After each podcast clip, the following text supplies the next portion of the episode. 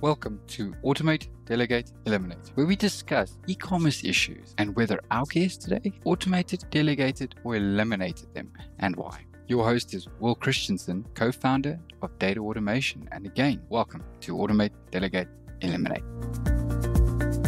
All right, everybody, welcome to the Automate, Delegate, Eliminate podcast put on by Will Christensen, your host. That's me. And Data Automation. We are here to automate and integrate those processes that are frustrating. And specifically, our show today, I'm really excited about this. We have a, a special guest on our podcast tonight. I'll be honest, I'm so excited to get into what he's been doing. Reese Hammerstrom is an e commerce manager at Nomad, where he has helped scale the online online channel to support international fulfillment. He streamlined dozens of product launches, and currently he manages systems like nobody's business in a rapid development work environment. Um, we're really excited to have him on the show. I'm going to let him give you more details on on what Nomad is, and we're going to talk a little bit more about what's recently happened in his business.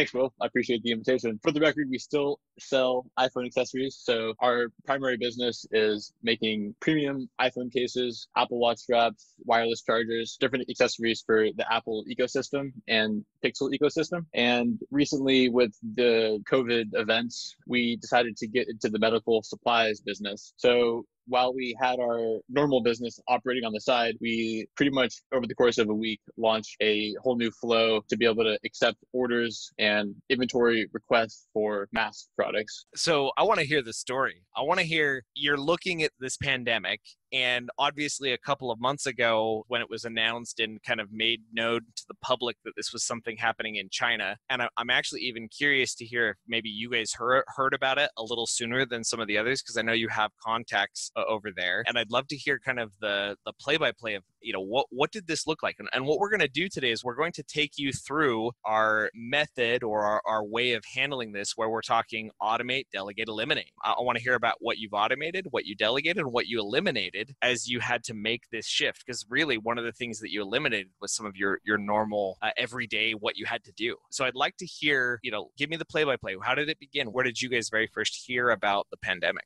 yeah, so there's a thing called Chinese New Year, and basically that's their Christmas holiday, and all the factories shut down for a week or so, and then production gets delayed. The whole the whole company like takes a pause on making new products, and this year that happened, and then toward the end of that, COVID started to become a real thing. So that extended the delay of Chinese New Year, putting a lot of pressure on our product launch schedule as well as just general production supply. There's a lot of issues with that, and we were not super confident as most people were about about the ramifications and effects of COVID and how that would roll out to the world. And it really wasn't until one of our suppliers, our factories, converted one of their production rooms into a clean room and purchased equipment to manufacture masks at a very high, high volume and came to us for help. We realized that all these factories, in order to help meet the global supply, are popping out of nowhere and there aren't existing supply chains in place to randomly find those new vendors to distribute, you know, those products to the people that need need them most. So sort of the factory came to us and we were thinking,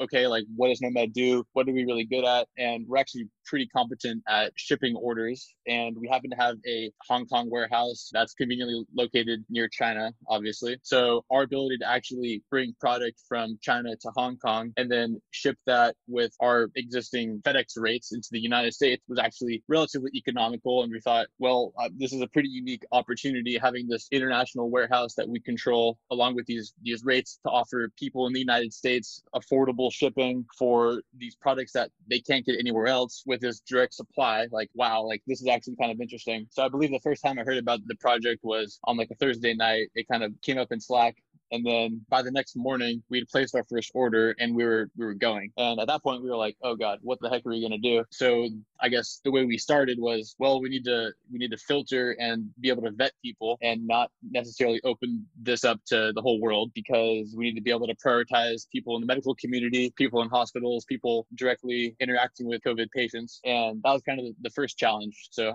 how do we create the the workflow and the vetting process to then pretty seamlessly convert people that found us online through news outlet or our website or email marketing? How do we give them a place to go to fill out a request where it's sufficient enough information for us to easily vet them and then convert them into an order into our system. And the way that we went about that was using an Airtable form to collect the information. And our e-commerce platform is Shopify. So then we needed to find a quick way to go from a lead into an order. And then from there, it, the, the orders flowed in our existing supply chain model to ship from. That was sort of the, the, the beginning, essentially. So the, the first the first week of everything was really just okay, like do we understand what we're doing? How are we going to prioritize people? What's like the message that we're going to send out to the world? And what information do we need in order to really quickly and efficiently vet people to then get orders to them. So our thought was we'll, create like a pretty in-depth form. So it creates a barrier of entry. And then we made, an assumption that people would be relatively honest about the supplies they need and the priority and their ability to afford them and whatnot. And that ended up being correct. And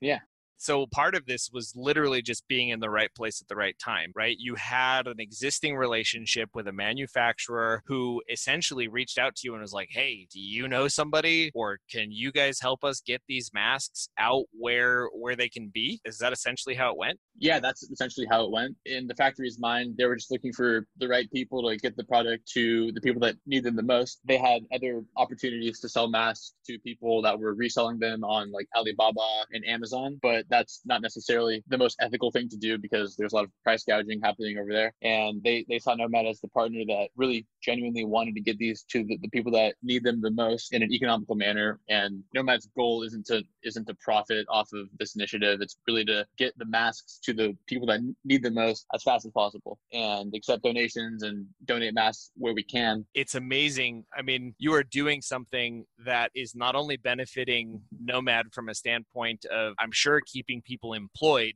but also having enormous impact on you know some of what's here. And i think one of the things that i want to focus on during this episode is how you decided what to automate what to delegate and what to eliminate right? That's what we're here for is to, to kind of get in and, and look at some of these things that you did as you got in there. Okay so the opportunity sitting on your plate. You talked a little bit about how you tackled it but as you were looking at everything that came in how did you decide okay which piece of this i mean obviously you decided on a form. Tell us what form software software you ended up using? The form software we used was through Airtable. The first option was a kind of limited functionality form on our site that just has, you know, email, name, enter your paragraph of text to like describe your scenario. And really early on, we decided on Airtable because of the ability to like feed different types of data through. So we could have people upload an attachment of their uh, hospital badge for verification of ID. We could have people select what quantity of masks they needed from 50 to 500. We could really quickly add new options into the form live as we're getting data coming in. We could see, okay, well, out of, you know, the last 100 people that requested supplies, 80%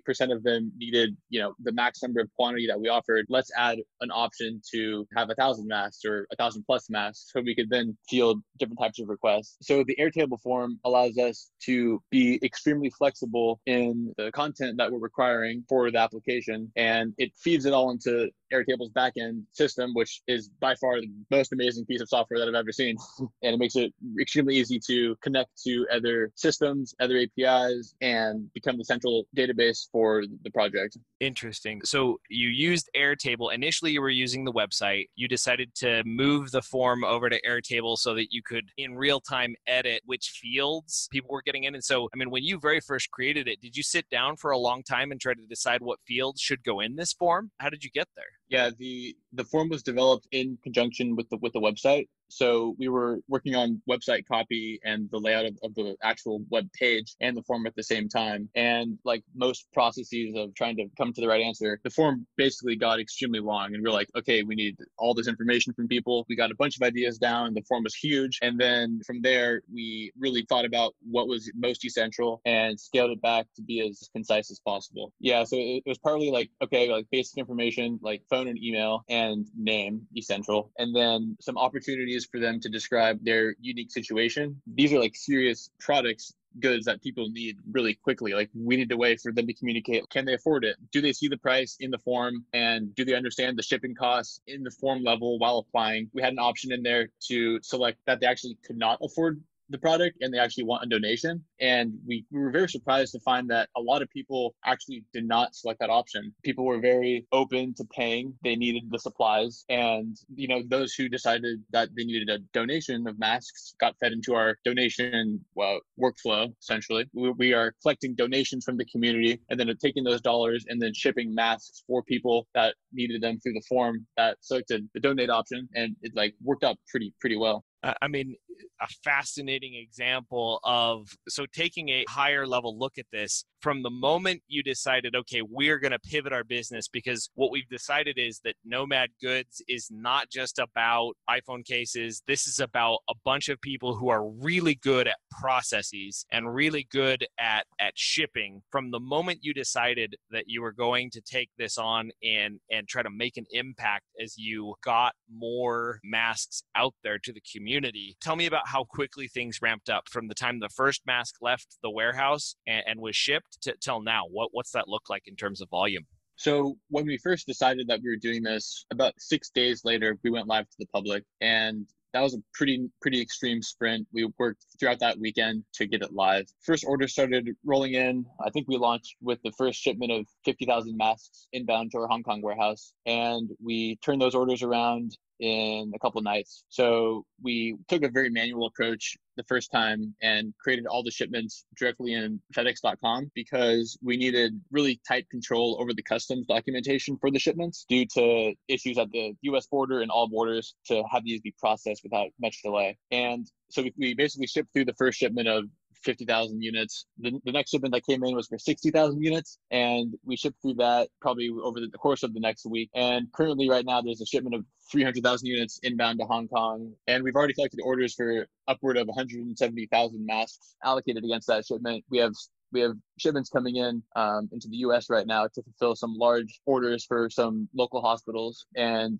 I think currently we've ordered somewhere around the area of 4 million masks. I love what you guys are doing and I'm excited about this. So, as you started to kind of pick apart the process and you created an input, as I like to call it, in terms of automation, I talk about automation and where is the data now? Where does it need to go? And what needs to happen to it in between, right? Those are kind of the three questions I ask about everything there. And then I start to get into like, how often is it happening? If we're doing an ROI analysis, in this situation, there was no ROI analysis needed. You knew it was going to explode. So, where's the data now? well we needed a place for it to come from and you weren't going to just receive emails you i mean you could have reese right you could have put up a big post-it so to speak on your website that said hey email us at uh, reese at hellonomad.com and we'll help you out but you decided not to you decided to do a form why did you decide to do a form being in e-commerce a lot of people have a lot of questions and getting involved in hundreds of email conversations that take four or five back and forth to get all the right information that just did not seem like the best idea so it was the fastest way. If the demand is there, people will apply. And then let's try to get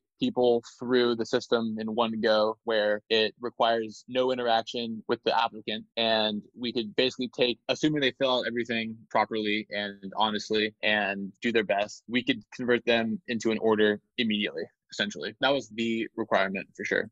Got it. So it's about normalizing that data, normalizing the input. Because you could, I mean, let's be honest, you could have said, hey, just email us if you're interested. That would have been faster than making the form, right? To just post an email address. But would it have been better? And would you have really saved that much time in the end? I would say no. I, I would say it was a good choice to use that form. And then obviously, you mentioned the idea of we got a form coming in and then you're going to generate an order off of that. So, so Airtable, does Airtable do e commerce orders? No, so the order gets created in Shopify. Okay. So our, our solution was to create there's a thing called draft orders where we could send the customer an invoice and all that we need for that is how many masks they want, their email and a first name. So we could pull that information from their form submission and then within I don't know 30 minutes or an hour or the next day email them an invoice for the amount of masks that they requested that they could then go through our normal checkout flow and and convert into a, a real order. And that that process was not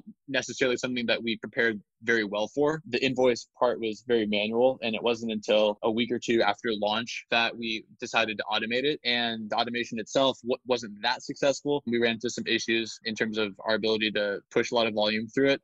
No, that I hear where you're coming from there. So let's back up a little bit. As the orders came in, you converted them from an Airtable submission into so you wanted to evaluate the submissions, then you wanted to convert that into an order, a draft order inside Shopify. I mean, what did you use? Obviously, we're big fans of Zapier around here, where I'm guessing that's what you ended up getting involved with as you connected some of the dots. What did you end up using to connect Airtable to Shopify? Well, for the far majority at the very beginning, it was manual. So we would have Airtable on one screen and Shopify on the other and enter the data manually. In a perfect world, we would have set up that automation before we even launched, but the nature of going live quickly just doesn't allow for that. I'm I'm actually going to challenge you on that. I think that it was smart to have done it manually. So one of the rules that I tell people when I'm on podcasts and when I'm trying to teach people is that they should do it 5 times manually first. Now you probably did it way more than 5 times. You probably did it 5,000 times or 500 times before you automated it. But uh, but I I tell people do it 5 times manually first. Tell us eh, so so here is a case in point example. You had the data in Airtable, you opened it up on another screen and you were copying and pasting. And Nomad is not a a, a stranger to automation, um, you were obviously rapidly doing this in a, like a two week period as you pivoted the business to kind of get out there and push into where you needed to go. Let me put it this way: had you done it,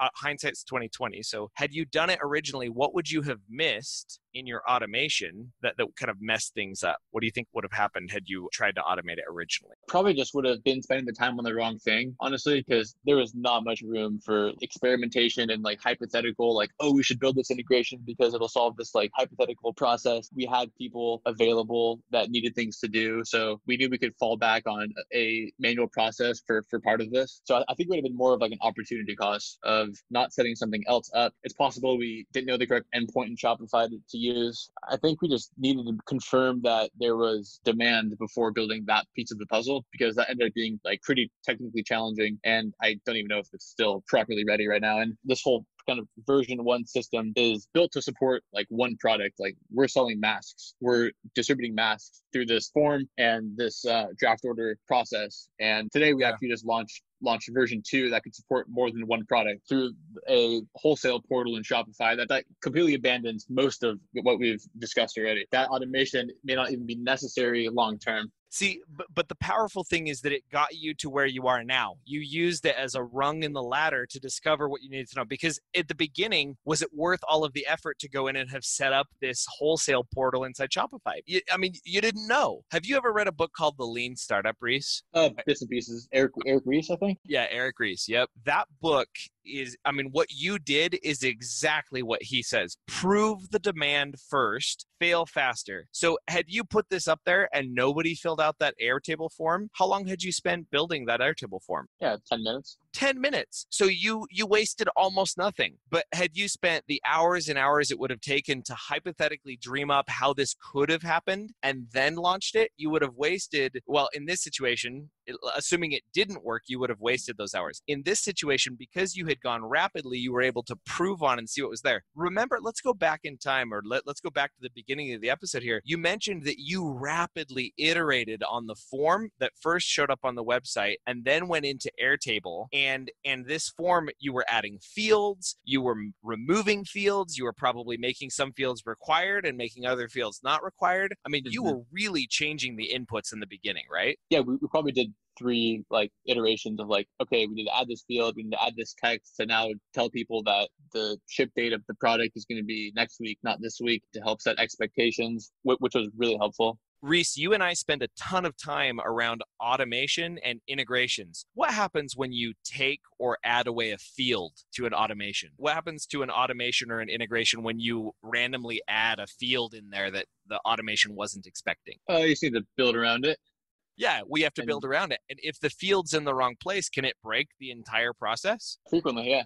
Yeah, frequently. Yeah, that's the word. That's the word I would use. Yeah, like the biggest bombshell you can put in the middle of an integration or an automation is an extra or a non existent field. In fact, most of the time when I'm automating on Zapier, one of my main sticking points is when the field that I want to map into the rest of the flow wasn't available in the trigger step, right? I mean, that is so key to normalize your input and then automate. And that's what it boils down to. Do it five times manually so that you can normalize your input so that when you get to the end of that day and you get to the end of like, okay, now it's time to automate it, you know what to do. How much easier was it for you to set up this wholesale portal with all of the settings and things that were in there because you had two weeks worth of experience doing it through the Airtable form? Yeah, it's, it's pretty, it was pretty simple. To be completely honest, there's not that much customization opportunities available within the wholesale portal due okay. to like the nature of the feature in Shopify right now. Right. So there's not much that we could do, but what we're still going to use the Airtable form to then filter leads and like allow people to access the the portal. So there there will be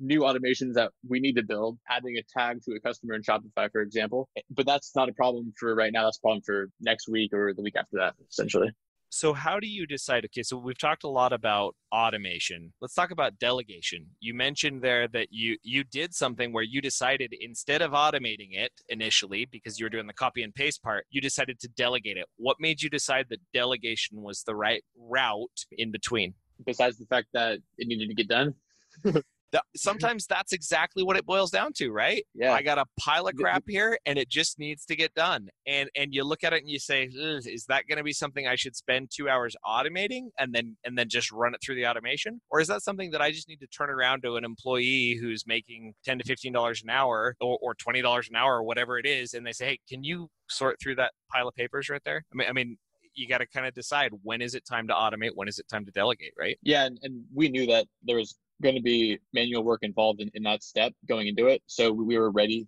for the manual work. And in this instance, the automation that was required to really automate that process was pretty technical and pretty difficult. And it was beyond my scope, for example. Like, in order to get this live, we had a Shopify flow feeding into a Google Sheet, and then Zapier taking the sheet and feeding the orders and leads and invoices and donations into Airtable. So, all that stuff is are things I've done before. So, I have workflows live right now that have been live for three months for, or whatever, doing that exact process. So, it was really easy for me to take that automation and duplicate it for this project. But interacting with the draft order API endpoint within Shopify was not something that I've done before. And that draft order endpoint isn't the the prettiest compared to other endpoints in Shopify, and it's just a, a, lot more technical in terms of how to how to create that order. So Reese, it, you're talking. I mean, you're on a level here where there's some listeners who are listening to this and they're like, "Flip, is he a coder?" So, so I want you to answer that question because I'm sure it rolled through some people's minds as they were listening to this.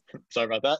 No, no, um, no, not not at all. This is going to be a broad range of listeners. We're going to see people all across the board. I, I want to hear from you. No, not necessarily. I think I'm a person that is like very genuinely interested in this stuff and find it pretty fascinating. Just in the in the ability to save time, you can just do a lot more in your day if you have all these automations running in the background working for you. I mean, it's not necessarily easy. Like I've definitely put in the time to learn this stuff and talk with you a lot about what's actually happening technically in the background and how to read API documentation. And once you understand kind of the basics around authentication and how to request a webhook or whatever, like it's pretty applicable across all sorts of different softwares and you can get pretty dangerous pretty quick from my experience. So tell me, and, and I'm not trying to chew the data automation horn here, other than obviously we were involved in this process. But if you take nothing away from this podcast today, listeners, the thing that I want you to take away from is I want you to see what happened. So many people think, oh, it was just all about being at the right place at the right time. But it's more than that. The founders of Nomad, amazing, amazing men, have have put some systems in place and they've believed in their employees and given their employees the access that they needed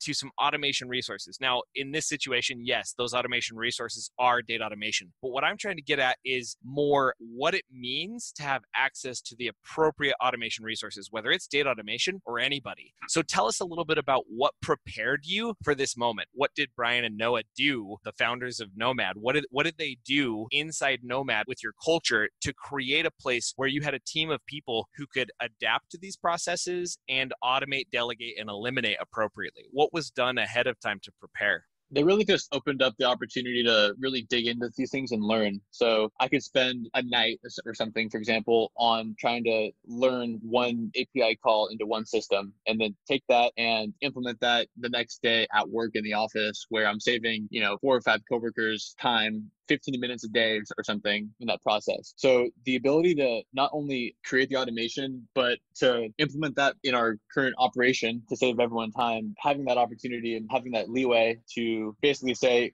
hey guys, you know, you're doing this right now. This requires, you know, 15 button clicks. Here's an alternative solution where you can do it in three and it takes a quarter of the time. So just having the flexibility to implement new systems at a rapid pace gives the automation, investigation, and the time it takes you to learn actually pay off because you could apply what you learned one day and create something that is benefiting the team the next it, it's amazing. I mean, if you really think about it, you sit down and look at some of these different things you're doing, Reese. I mean, this is powerful. So at this point, you're a pseudo dangerous coder slash developer, but you don't really consider yourself a pseudo dangerous coder slash developer. You're just a dude who's been interested. If you're an entrepreneur today and you thought, you know, you're listening to this podcast and you thought that you had to have a coder to connect Shopify, for example, to your Airtable, you know, we've got proof here that that's not necessary. And with the approach appropriate resources put in Reese's hands, he was able to do a lot of these workflows on his own. And when he when he got underwater, Brian and Noah had had formed the partnership with Data Automation, and it could have been with any automation company to appropriately support Reese in his automation efforts, so that Reese could say, "Hey, you know what? We're going to stop the entire production line and we're going to make it go left instead of right because that is more efficient." Enablement and, and putting people on the front lines and allowing them to shift and go. That's what this is all about. It's about making a difference in the workplace by allowing employees to recognize that their brains are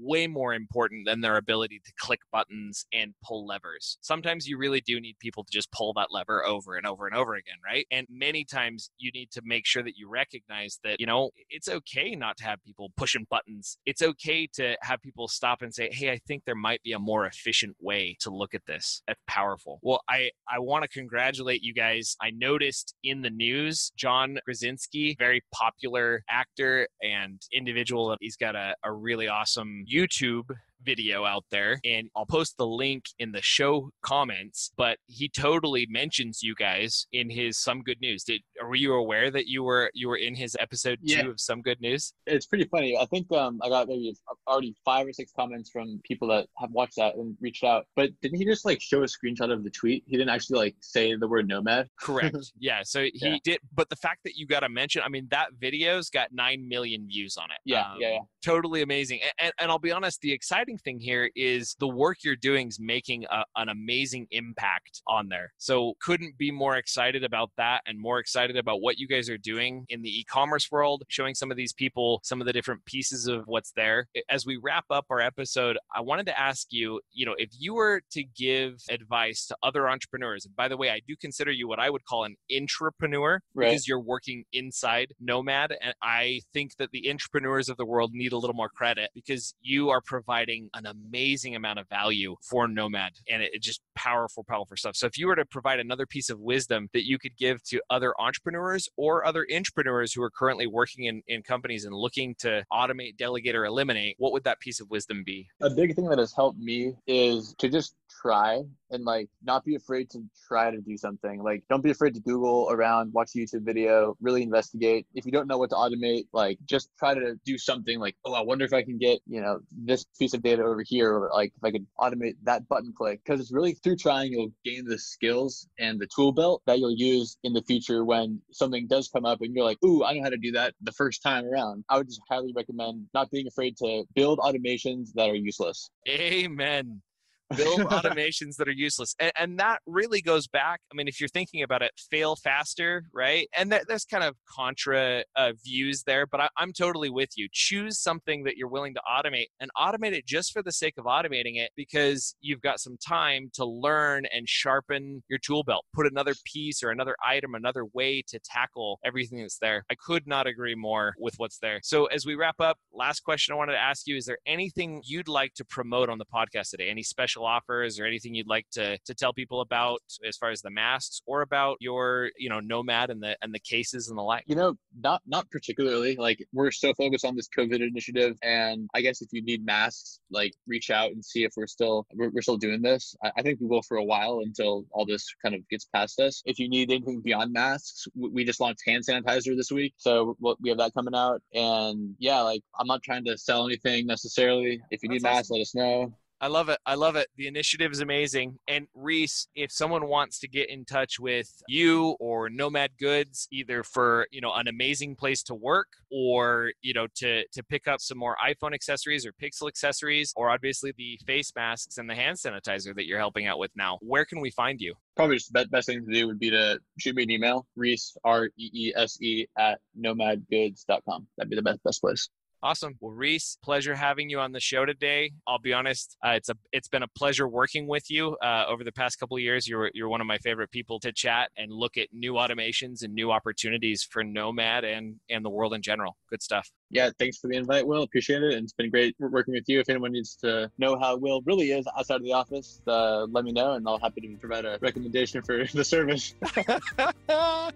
well, thanks, thanks, Reese. Uh, thanks everybody for joining us on this episode of Automate, Delegate, Eliminate. We'll see you next time. You've been listening to Automate, Delegate, Eliminate, hosted by Will Christensen.